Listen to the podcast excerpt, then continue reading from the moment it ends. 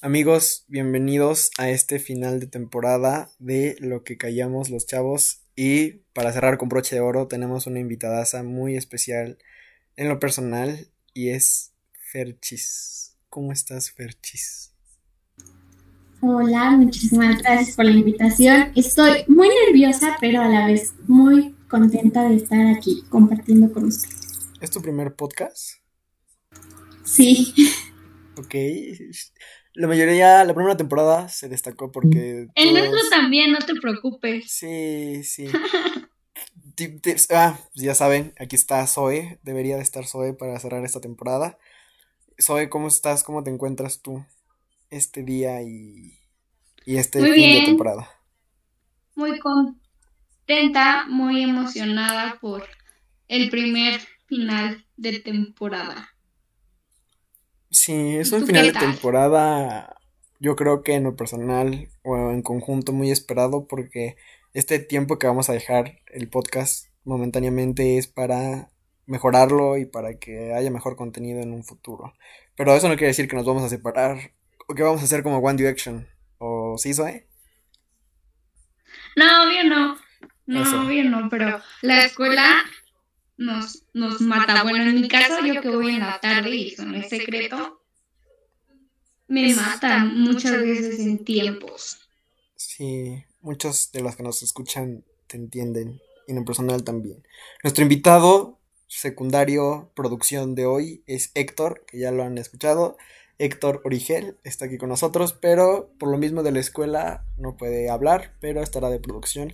Y qué bueno que tocas ese tema de la escuela, porque el día de hoy vamos a dedicar este final de temporada a un tema muy polémico respecto a las clases, a los profesores, a las materias que nos enseñan diario y que en muchos casos no nos sirve de nada. Voy a empezar con una pregunta muy sencilla para nuestra invitada y que nos comparta sus pensamientos. Ferchis, ¿consideras que todas las materias que has visto a lo largo de toda tu vida hasta el día de hoy te ha servido? ¿Lo has empleado en la vida cotidiana? Pues, en matemáticas se podría decir, abarcas como muchas cosas porque realmente si las ocupas, no todo, pero sí la mayoría, o lo básico. Pero, por ejemplo, si no te vas a dedicar a... literatura, obviamente ya tu vida ya no la vas a implementar las estructuras de español o cosas así, nada más para hablar, y eso pues obviamente compartiendo con amigos pues no es lo mismo. Y pues la verdad no, nada más sería matemáticas, que es como lo básico, y pues ya, porque lo demás es como más común o más general. Uh-huh. En toda la vida. Ok. Zoe, ¿tú qué opinas respecto a la pregunta que realicé? ¿Tú consideras que sí sirve, en verdad, lo que vemos en las clases o lo que hemos visto toda la vida?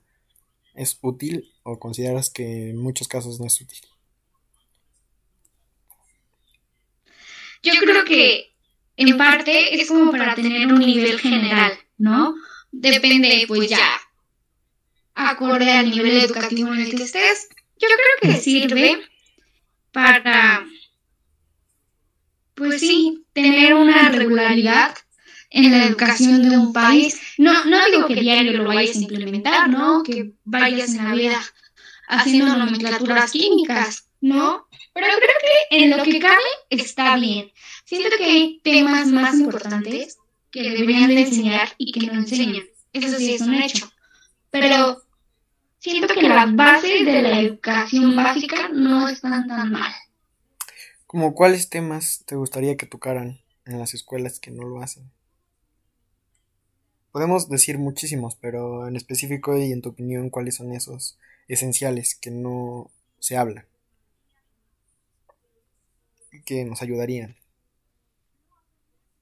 Sí, lo que tú me estabas comentando cuando estábamos hablando... ¿no? De la educación financiera, el cómo invertir para generar más, ¿no?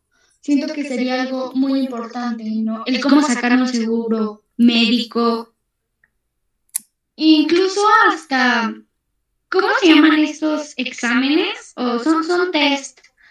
A los test vocacionales, ¿no? Sí, que sí. Existiera como un tipo materia, no orientación. O sea, orientación no te ayuda mucho, ¿no? Pero que vaya como más encarrilado a que veas en lo que realmente eres bueno y en lo que más te gusta.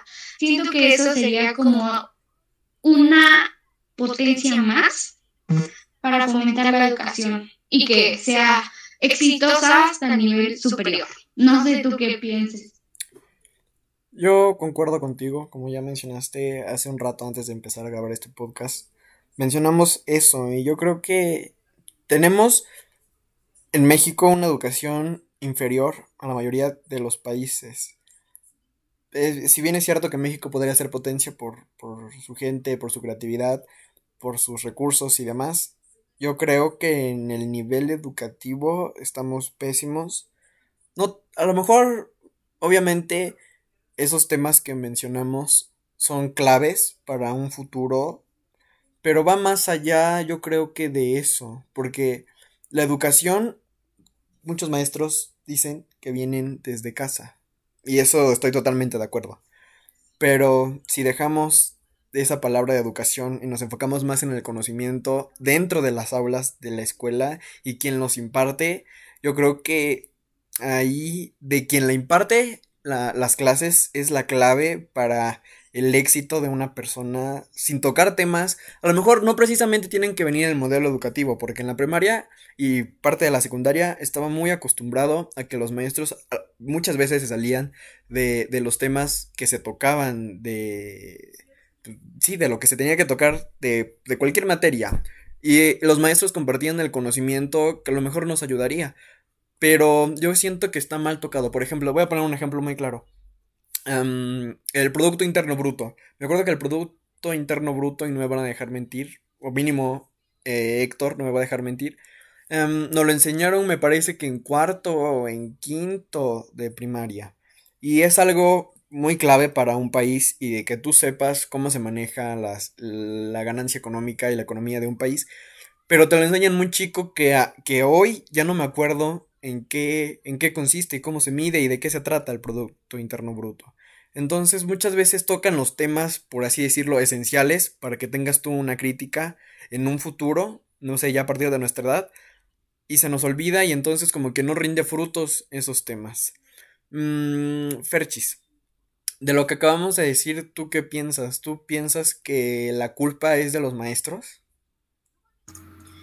Pues es que en general tienen un plan educativo, como lo estabas diciendo, y realmente viene desde arriba, ¿no? Desde ellos, les voy a enseñar hoy la historia de México, pero realmente tienen así como un plan en el que ver y qué enseñar, pero obviamente estamos de acuerdo que nada más nos enseñan cosas educativas, no educación hacia la vida. Estamos en una etapa en la que si el día de mañana nuestros padres ya no están, que ojalá y no sea así, no sabemos cómo actuar ante esa situación.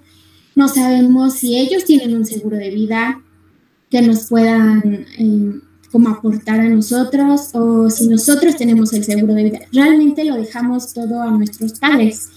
Y pues los maestros aquí como que no tienen mucho que ver porque ellos nada más nos enseñan como los temas a aprender.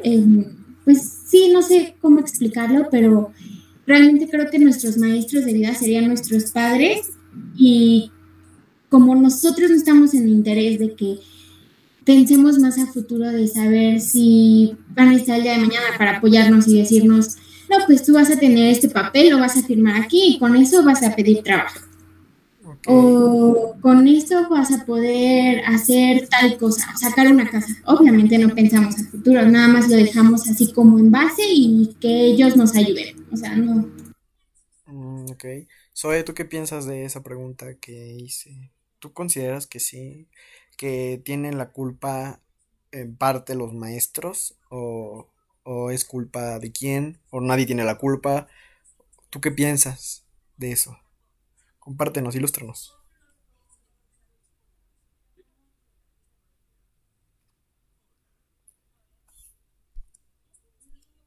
Parece que Zoe tiene problemas de conexión. Yo creo que pues únicamente los maestros realizan su trabajo, ¿no? Uh-huh.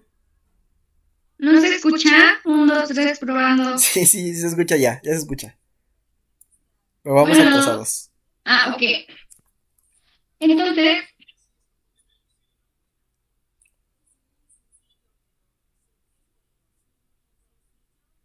los maestros únicamente cumplen con la función de ser maestros, ¿no? Que es enseñar una planeación que pues ellos van haciendo en base al modelo educativo o los temas que tienen que abarcar a lo largo de un ciclo escolar, depende del nivel educativo en el que estén, ¿no? Pero yo creo que ahí deberían como el gobierno, la SEP, yo creo, ser un poquito más conscientes en esa cuestión, ¿no? En cómo poder llegar a sobrellevar una situación como lo que dijo tu nuestra invitada, uh-huh, que sería como la pérdida de algún familiar, el día de mañana que ustedes quieran sacar una casa, y cómo tener un seguro. Yo creo que es importante y se debería de implementar, o si no en la educación, que existan cursos, ¿no? Porque chance no es ley que todos quieran conocer acerca del tema, ¿no? Pero que existan cursos así como de ¿qué hacer mañana, ¿no? O algo así, o sea, la verdad estoy terminando como muy imaginativa, pero ya sé que se dice creativa, pero imaginativa. Sí, sí, entendemos ese punto, ¿no? Hoy. Uh-huh. Entonces yo creo que deberían de existir talleres, cursos de ese tipo de educación que impartan esos conocimientos. Ok, yo estoy totalmente en desacuerdo con sus opiniones. Ahí les va por qué. A ver. Mira, la educación en México es deficiente de raíz. Y yo considero que muchas veces los maestros tienen la culpa en cierta parte. Hacen su trabajo de maravilla, de eso me queda clarísimo, porque lo hacen bien, muchos sí lo hacen bien, pero otros no tanto. No voy a decir nombres, porque claro que he tenido maestros que no saben hacer bien su trabajo. Tan solo un punto claro que en mi secundaria, una maestra... más bien, una psicóloga, dice que psicóloga, me impartió la clase de biología. Y gracias a ella me arruinó. No es cierto. Me dio de biología y me dio de física. Con eso fui. Entonces, claro que hay deficiencia. A lo mejor no en general, no en todas las escuelas. Pero poniéndonos en el modelo educativo, por supuesto que hay deficiencia. Pero yo no creo que sea bueno impartir cursos. Porque yo creo que es algo básico y que todos vamos a llegar a tal punto de comprar una casa, de tener tarjetas de crédito y demás. Muchas cosas importantes en las cuales tarde o temprano lo vamos a tener que hacer. Y yo creo que es mejor saber eso, cosas de educación económica. Y es más, no nos vayamos tan lejos en educación económica. Saber sobre educación sexual, que es un punto clave también en la educación del país. Y eso ni siquiera nos enseñan a grandes rasgos, porque es un tabú en México. Es parte de la ignorancia que ha tenido durante décadas este país. No nos vayamos tan allá de la educación, tan solo con la educación sexual. Yo creo que es más importante saber esos temas básicos que saber cuándo se descubrió América por parte de México, porque para empezar Cristóbal Colón no fue el primero. Y es más, hay cosas que nos enseñan que son mitos, que ni siquiera es cierto al 100%. Cristóbal Colón no descubrió América. Y sin embargo sabemos cuándo fue. Sabemos en qué año descubrió América, en 1492, pero no podemos saber algo básico de educación sexual, de economía, no sé, muchísimo, a lo mejor hasta de derecho, que son cosas que básicas. Por ejemplo... otro ejemplo muy claro es poner botes afuera de tu casa. Para empezar es algo en contra de está en, no me acuerdo cómo se llama. Se llama creo que es el reglamento de cultura cívica, y está, y te multan y no sé qué, y es algo que no sabemos y que lo vemos muy normal por el egoísmo que tenemos, que nos inculcaron desde casa. Yo creo que es una alianza entre maestros y papás, o escuelas y casa, que se debe de llevar, ¿no? Pero más allá de eso, los maestros, por supuesto, muchos maestros que he tenido tienen la iniciativa de enseñarnos más allá de lo que viene en el temario. Obviamente, dándonos el temario, pero dando acotaciones y haciendo un paréntesis para darnos información importante que nos ha servido. Yo creo que ese es el problema que tenemos en el país. Obviamente empieza desde casa, los valores y demás, pero en cuestión de educación, los maestros y las escuelas, por supuesto, que tienen la culpa. Voy a hacer otra pregunta. ¿Alguna vez, esto va un poco más personal, Ferchis, alguna vez algún maestro te ha hecho menos, o alguna vez has reprobado o sacado menor calificación por cualquier cosa que un maestro te haya hecho? No sé, por ejemplo, te paraste y no sé qué, te regañó y te bajó calificación o algo así. ¿Alguna vez te han bajado calificación fuera de los trabajos o de los exámenes? La verdad es que no. Me ha tocado ver, sí, pero en lo personal, no. Siempre he sido una niña bien portada, pero sí me llegó a tocar ver a un compañero que, pues obviamente es de las personas groseras, que hacen mucho relajo, cosas así, entonces pues sí, la maestra le bajó, pero pues a mí no. Ok, a ti, Zoe, ¿te ha pasado alguien que conozcas, lo han hecho? ¿Le ha pasado? Pues, ¿qué crees?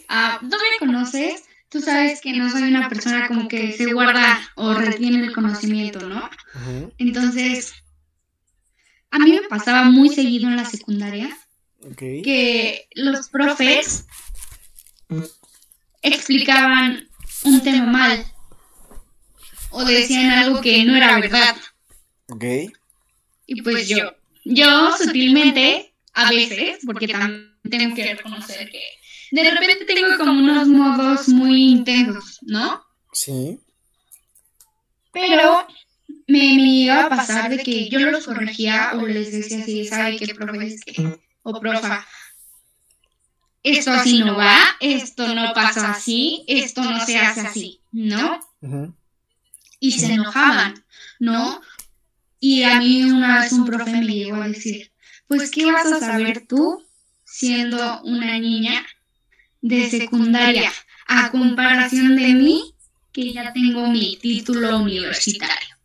Y yo, pues, sutilmente, claro que sí, le dije, pues, qué pena me da, ¿no? Que incluso una niña de secundaria corrija a alguien con un título. Y ahí me está demostrando que tener el título no mide el grado de conocimiento, ¿no? Me acuerdo muy bien. Entonces, hay profes que son muy cerrados a la idea de no equivocarse, porque son profes y porque, pues no se equivocan y ya, y nomás no se equivocan. Pero hay otros que aceptan la retroalimentación y hasta se disfrutan más la clase. Claro, o sea, hay de todo en la educación, hay profes buenos, hay profes malos, bueno, no buenos ni malos, sino que hacen de diferente forma su trabajo. Eso es lo que a mí me pasó. ¿Y a ti? Como me conocen, todos aquí, bueno, la mayoría de los que están en este podcast grabando conmigo, y supongo que también muchos de los que me escuchan atrás de la pantalla, me conocen que soy una persona muy... era muy desastroso, vaya. Era una persona a la cual no me gustaba estar todo el tiempo sentado en cuatro paredes. Y siempre tuve conflictos con diferentes maestros. Considero que la peor etapa de mi vida a nivel educación fue a nivel secundaria. Y por los maestros y por los directivos, además. Me acuerdo de muchos sucesos. A cada rato mandaban llamar a mi mamá por X o Y razón. Pero de verdad eran cosas tontas. Y para empezar, en mi secundaria, la educación era, si de por sí, era sí es fea el nivel educativo. En mi secundaria, peor. Para empezar, ni siquiera te evaluaban con exámenes. La calificación prácticamente te la regalaban con trabajos. Y yo soy una persona que odia los trabajos. Soy una persona a la que le gusta participar, soy una persona que le gusta exponer, soy una persona que le gusta debatir. Bueno, el punto es que no tuve problemas con, por ejemplo, con la psicóloga, bióloga, física, que me impartió esas materias. A cada rato, de verdad, a cada rato, y le mandaban llamar. A la de literatura también tenía pique con ella, pero es porque las cosas que decían y hacían eran realmente tontas y sin objetivo. Tan así que prácticamente llegué un acuerdo con todos mis compañeros, porque soy medio grillero, con todos mis compañeros de ir todos a la dirección a reportar a la maestra y que nos la quitaran ya y que buscaran a alguien que tuviera el conocimiento y supiera impartir la materia.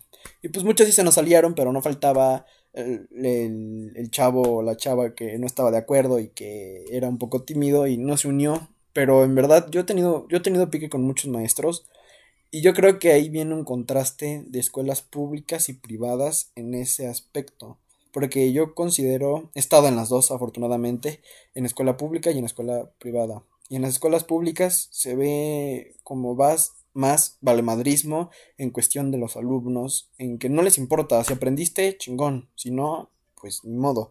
Y ahora que estoy en una escuela particular, en la preparatoria, es diferente tan solo el modelo educativo en cuestión personal, de cómo los maestros se dirigen a los alumnos, de que si uno, por ejemplo en matemáticas, si uno falla, pues hasta que no entendamos bien el tema, podemos avanzar al siguiente. Y eso es a veces, porque en mi escuela tenemos un modelo educativo a nivel escuela que pues no nos permite como rezagarnos mucho, pero como ya dije, depende también de los maestros y de la escuela también.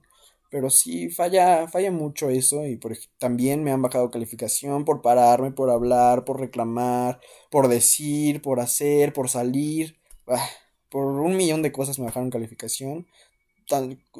Me quitaron la carta. Qué tan tonta estaba mi secundaria. Me quitaron la carta de buena conducta por reclamarle a la maestra que yo pasara por el reconocimiento que nos habían dado, porque mandaron a un chavo que no hacía nada por el salón. Según la maestra, por favoritismo, me atrevo a decir que es por favoritismo, eligió a ese chavo como subjefe de grupo, cuando ni siquiera hacía nada, y de verdad yo me preocupaba por mi salón. Entonces pues, yo y mis amigos y compañeros le reclamamos a la tutora, creo que le decíamos, porque no me eligió a mí, primero, y segundo, porque al final era el último día, ya ni contaba el pinche día, era la ceremonia, y le dije, no, ¿cómo va a mandar a él? Yo voy, maestra, yo me merezco el reconocimiento, yo merezco ir para representar a mi salón. No, que no sé qué. Y nos empezamos a decir de cosas, obviamente sin faltarle al respeto. Pero me dijo, pues te vas a quedar sin carta de buena conducta. Le dije, pues como vea, maestra, quítame la carta de buena conducta. Me dijo, pues no vas a entrar a ninguna prepa. Y, en fin, la salud mental de los alumnos, de nosotros como alumnos, está por los suelos gracias a muchos de los maestros. ¿Tú qué opinas, Fer, de eso? ¿En verdad los maestros se preocupan por nuestra salud mental? ¿En verdad se preocupan más allá de impartir su materia? ¿O tú crees que les vale madres cómo nos sintamos? No sé, ¿tú qué opinas? Es que fíjate, imagina, bueno, más bien, tienen tantos años de docentes que con muchísimos alumnos que han tenido, cada uno tiene su propia personalidad. Hay unos muy amables, hay otros muy groseros, hay otros que en verdad les vale todo, ¿no? Entonces, yo me pongo a pensar y me pongo en sus zapatos que, ok, ¿con quién te llevarías mejor? Con el que te habla bien, digo, no es ser barbero, pero es ser amable o llevarte bien con el profesor, no que te suba la calificación, pero sí que tengan una salud, no sé cómo decirlo, buen trato, no sé, con el maestro o con el que te contesta o con el que te reta, o pues obviamente, ¿no? Entonces, yo he tenido profesores que me han preguntado si estoy bien, que cómo me ha ido, de manera en que a ellos les interesa de verdad, y hay otros que de verdad sí, nada más dan la clase y si me entendiste bien, si no, pues con la pena y siguiente, ¿no? Pero pues no sé, hay como de todo, un poco. Ok, Zoe, te escuchamos, ilústranos, que sé que vas a sacar buen material de esto. Te escuchamos, Zoe.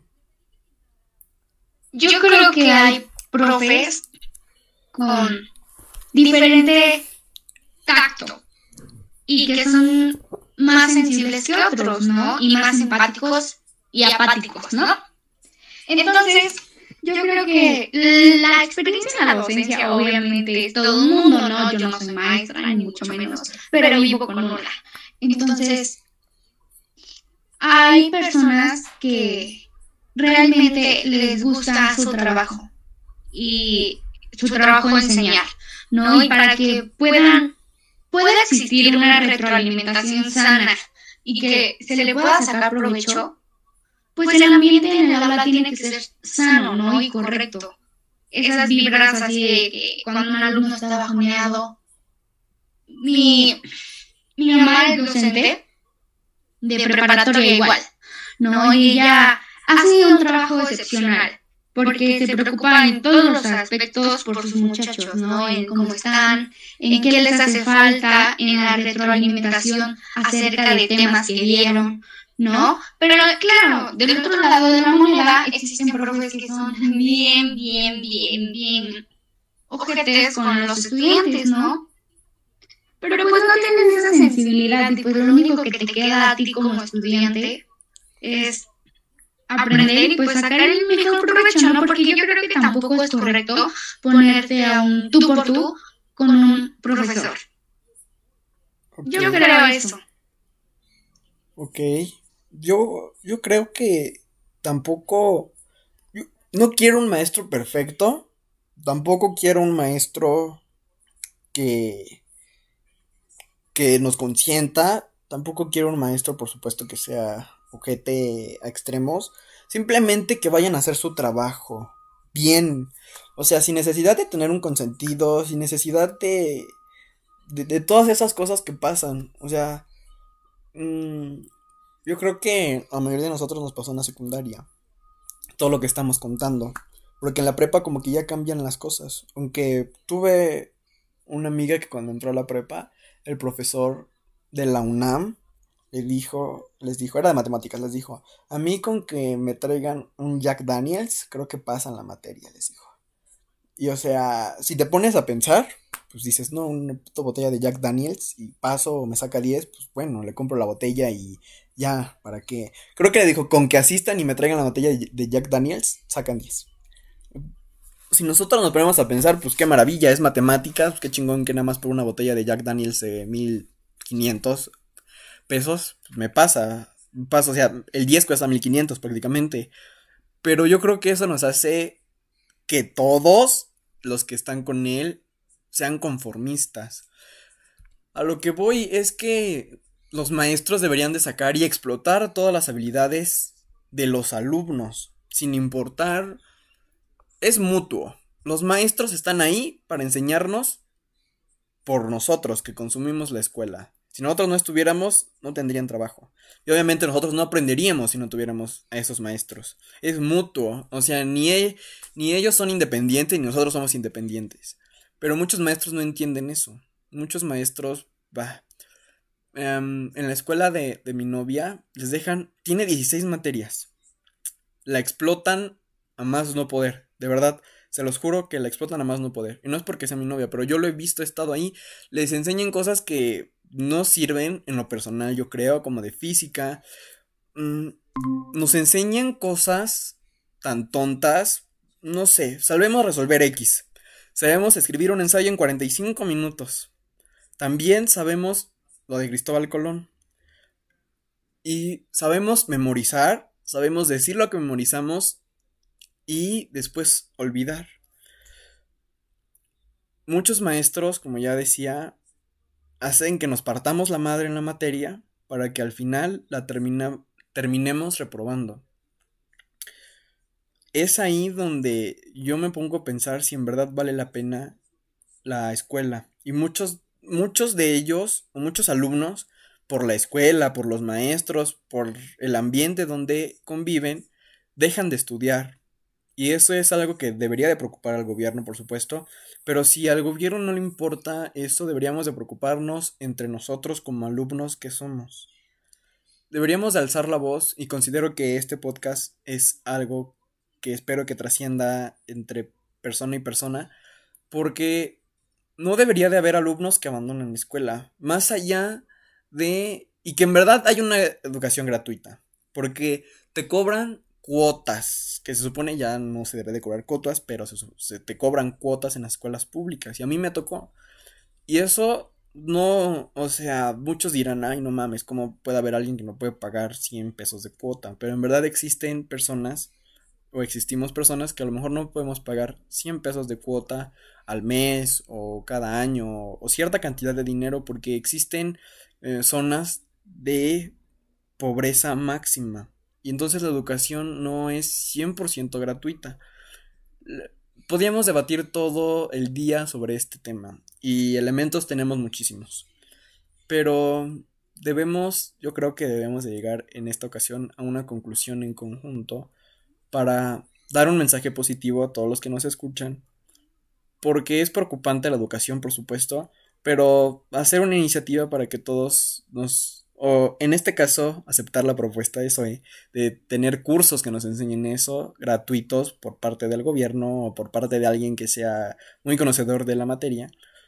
Pero en verdad, yo creo que la educación que tenemos debería de cambiar porque los tiempos cambian y de nada nos sirve seguir sabiendo lo mismo de siempre. De nada nos sirve seguir sabiendo cómo despejar X si al final de cuentas no nos va a servir, a muchos no nos sirve. Por ejemplo, ¿para qué mortificarme o para qué mortificar a los que quieren estudiar algo fuera de las matemáticas o de alguna ingeniería?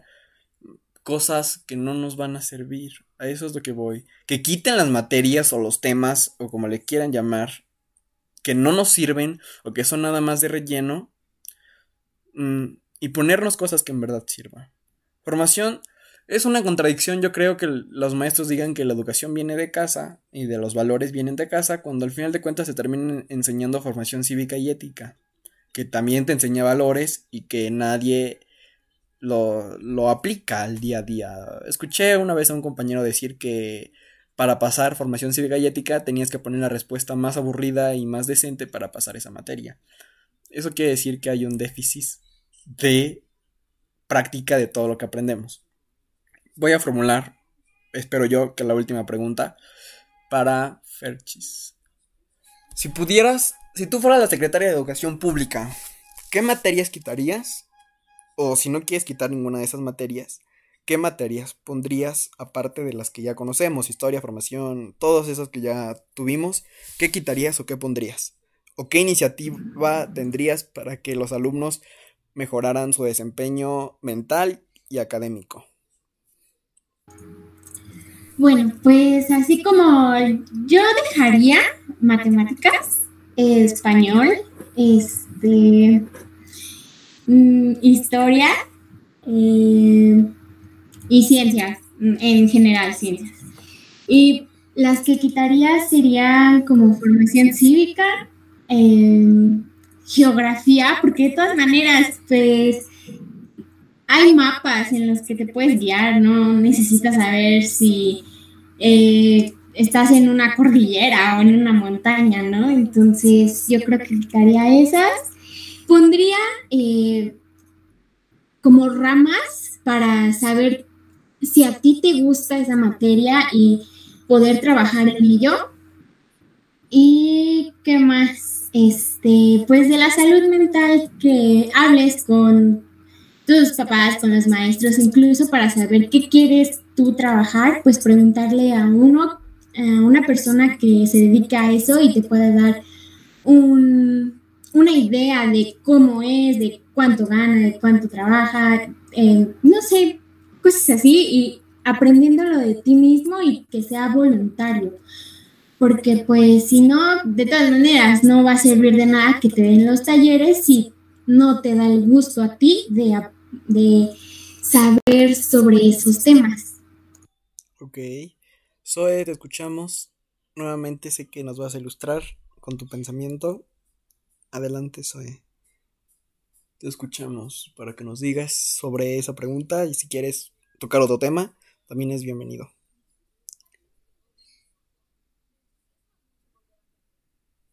Muchas gracias. Bueno, yo no quitaría ninguna orientación, es la única que quitaría, para transformarla a otro tipo de orientación, que sería orientación vocacional, que sea así como una materia relacionada al ámbito superior, acorde a lo que quieres estudiar, ¿no? De ahí fuera yo dejaría todas las materias, porque español, en cualquier lugar del mundo tienes que aprender a redactar bien, ¿no? Te van a pedir en algún momento en una entrevista, incluso para hablar tienes que tener una coherencia y ser fluido, ¿no? Y es parte de lo que te enseña. Biología. Bueno, pues nos relacionamos en un mundo de seres vivos, ¿no? Es muy importante conocer cómo nos componemos, cómo interactúa realmente el mundo con nosotros y nosotros con el mundo, ¿no? Yo difiero en lo de geografía. Okay. Simplemente, para construir una casa, no la puedes construir en una cordillera, aunque sea obvio que estás en una cordillera, ¿no? Entonces, geografía te enseña a conocer tu estado, incluso los tipos de climas. Gracias a la geografía, sabemos que México es un país megadiverso, que cuenta con casi todos los climas, exceptuando la tundra. Ok. ¿No? Formación cívica y ética, sí, porque al fin y al cabo te enseña parte de la coherencia de ser un buen ciudadano. Ya si tú no la quieres tomar o la tomas, es como muy independiente, ¿no? Como cualquier conocimiento básico. Uno acepta lo que cree que puede usar y a lo largo de tu vida vas a ir retomando esos conocimientos que pues hoy en día crees que son vagos, ¿no?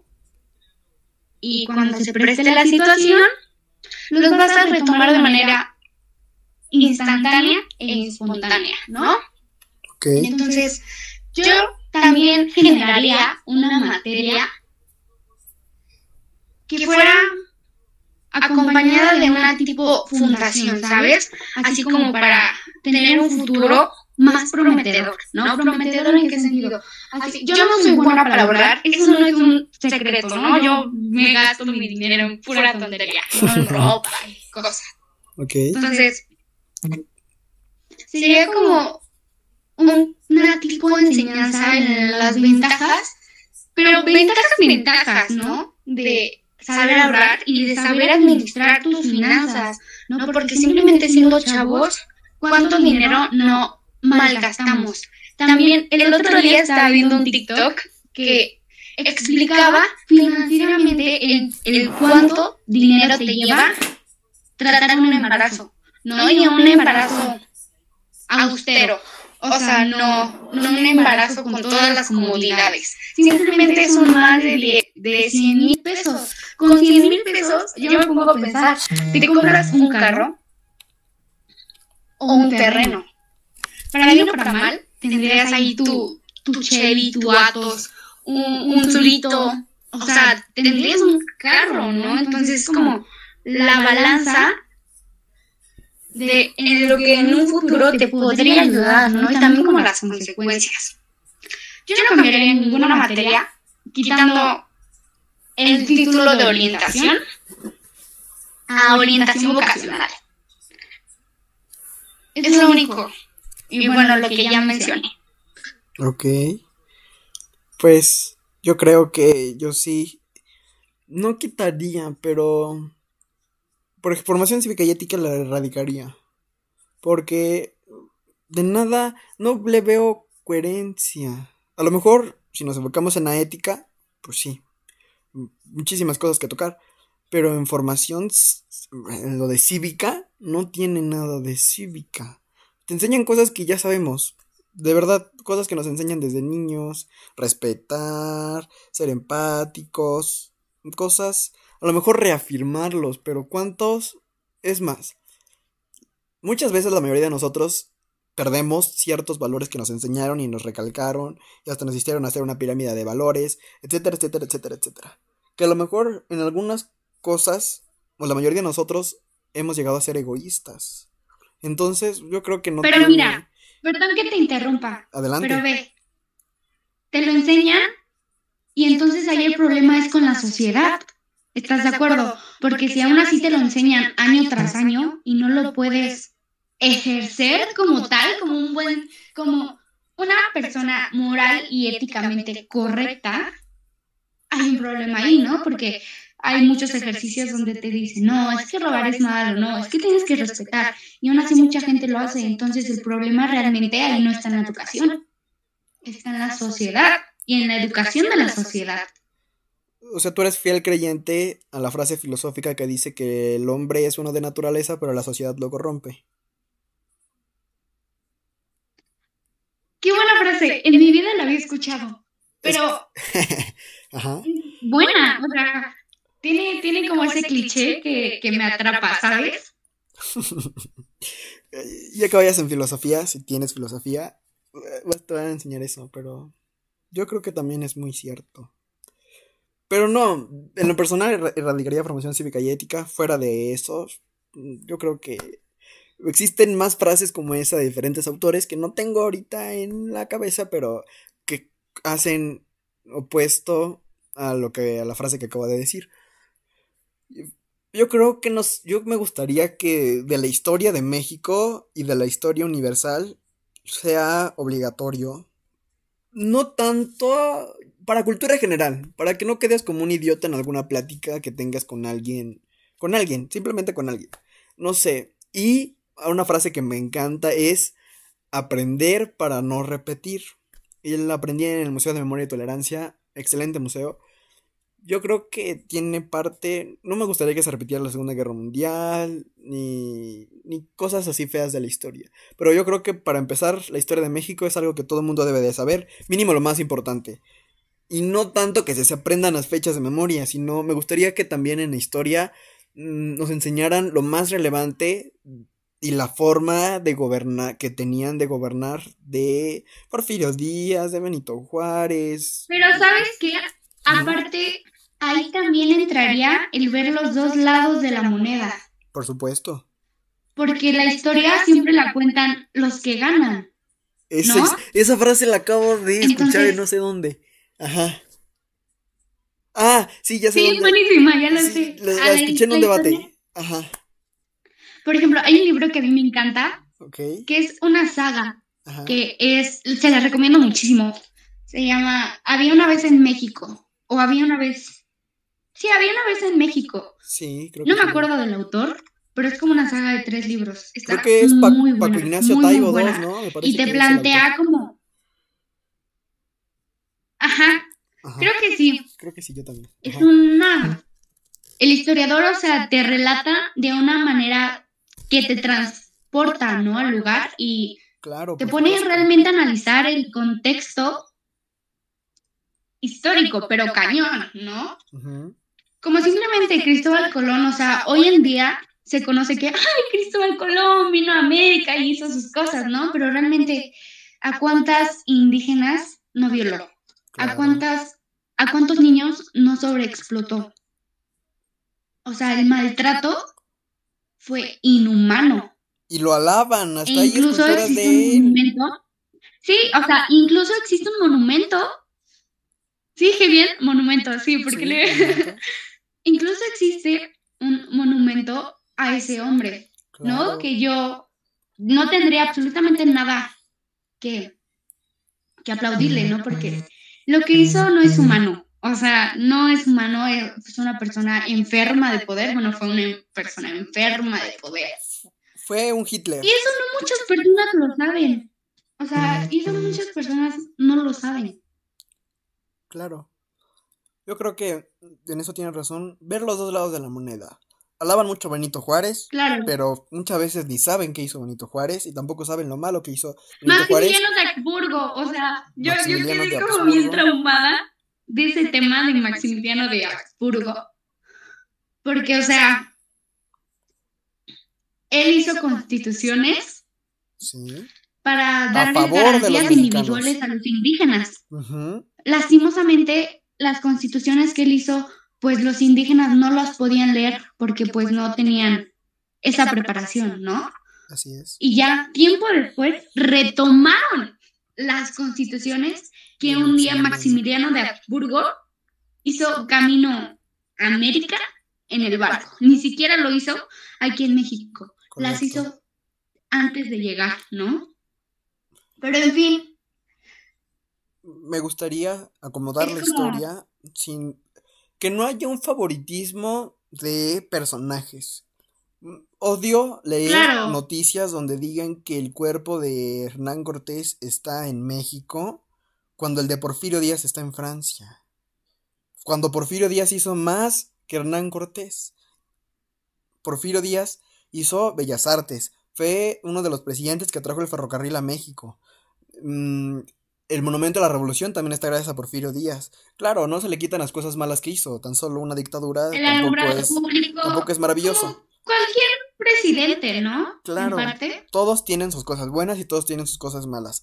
Desgraciadamente todos en el poder se corrompen.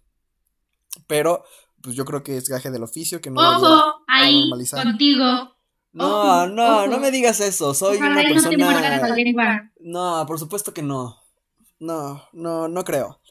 Pero, pues, en esa parte de la historia, acomodar eso. En ciencias, pues, también yo creo que es importante.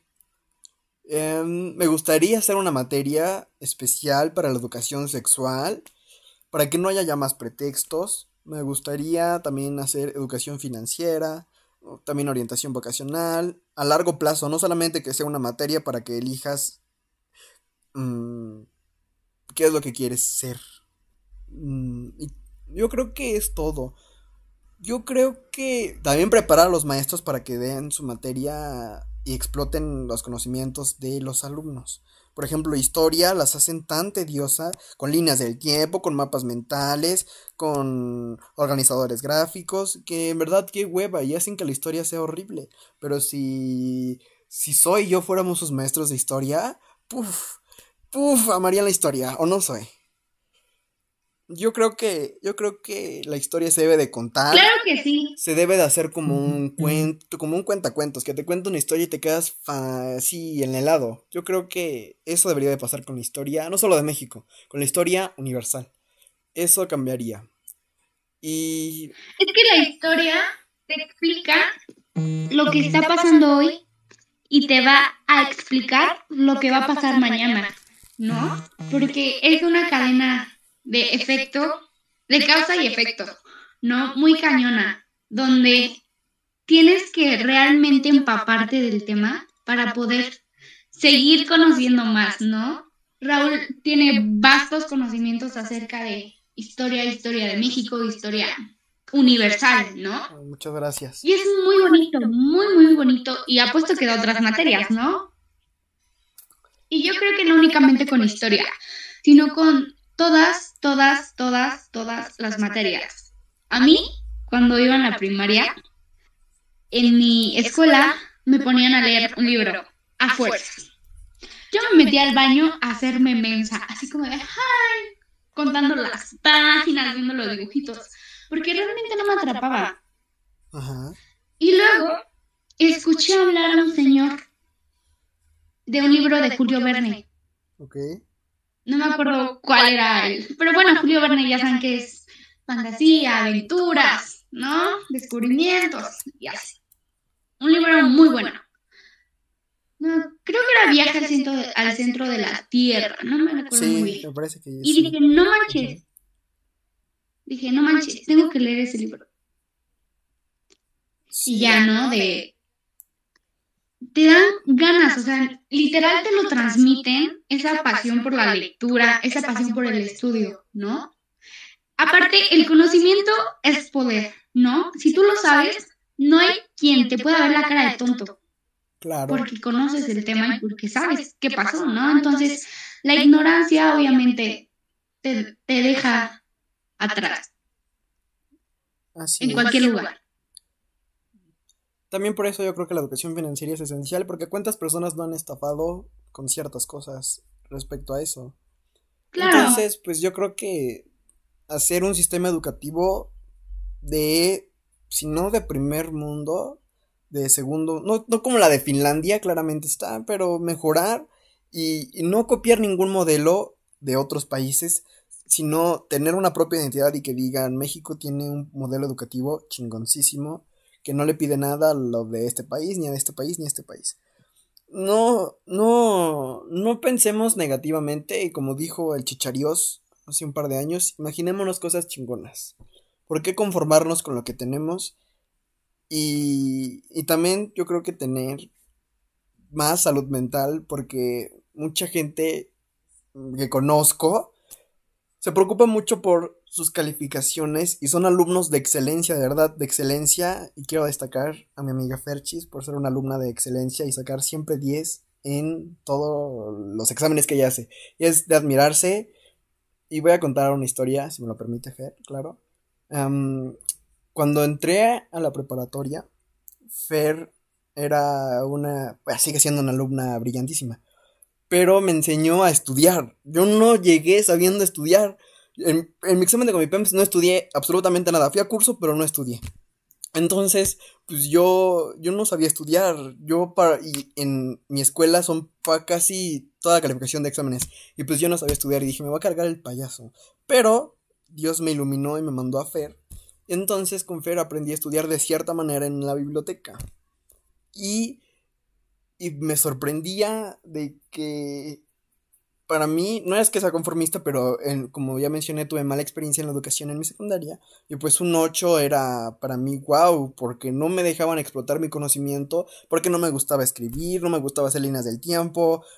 Todo, como ya mencioné, eran de trabajos. Entonces, pues, conocí a Fer y explotó ella, junto con mis maestros, todas mis habilidades para realizarlos en un examen. Entonces, aprendí a estudiar con mi amiga Fer, que está aquí presente. Entonces, yo creo, y me enseñó a no conformarme, porque me acuerdo muy bien que al principio se ponía bien histérica con un 9, hasta quería llorar y decía, ¿cómo vas a hacer eso? Es un 9, no está bien, pero pues tampoco está tan mal. Y me acuerdo que esa ocasión yo había sacado 7, o no me acuerdo, en el primer examen.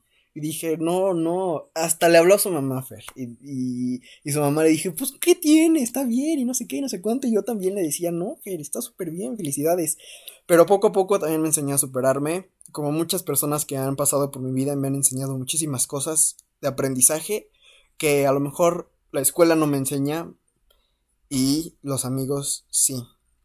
Entonces, pues, yo creo que los tres que estamos aquí concluimos en que la educación y el conocimiento no solo se transmiten en las escuelas, sino con personas, en casa, en libros, en revistas, en museos, etcétera, etcétera. Y que es necesario estudiar, claro, es necesario saber cosas esenciales de cada una de las materias.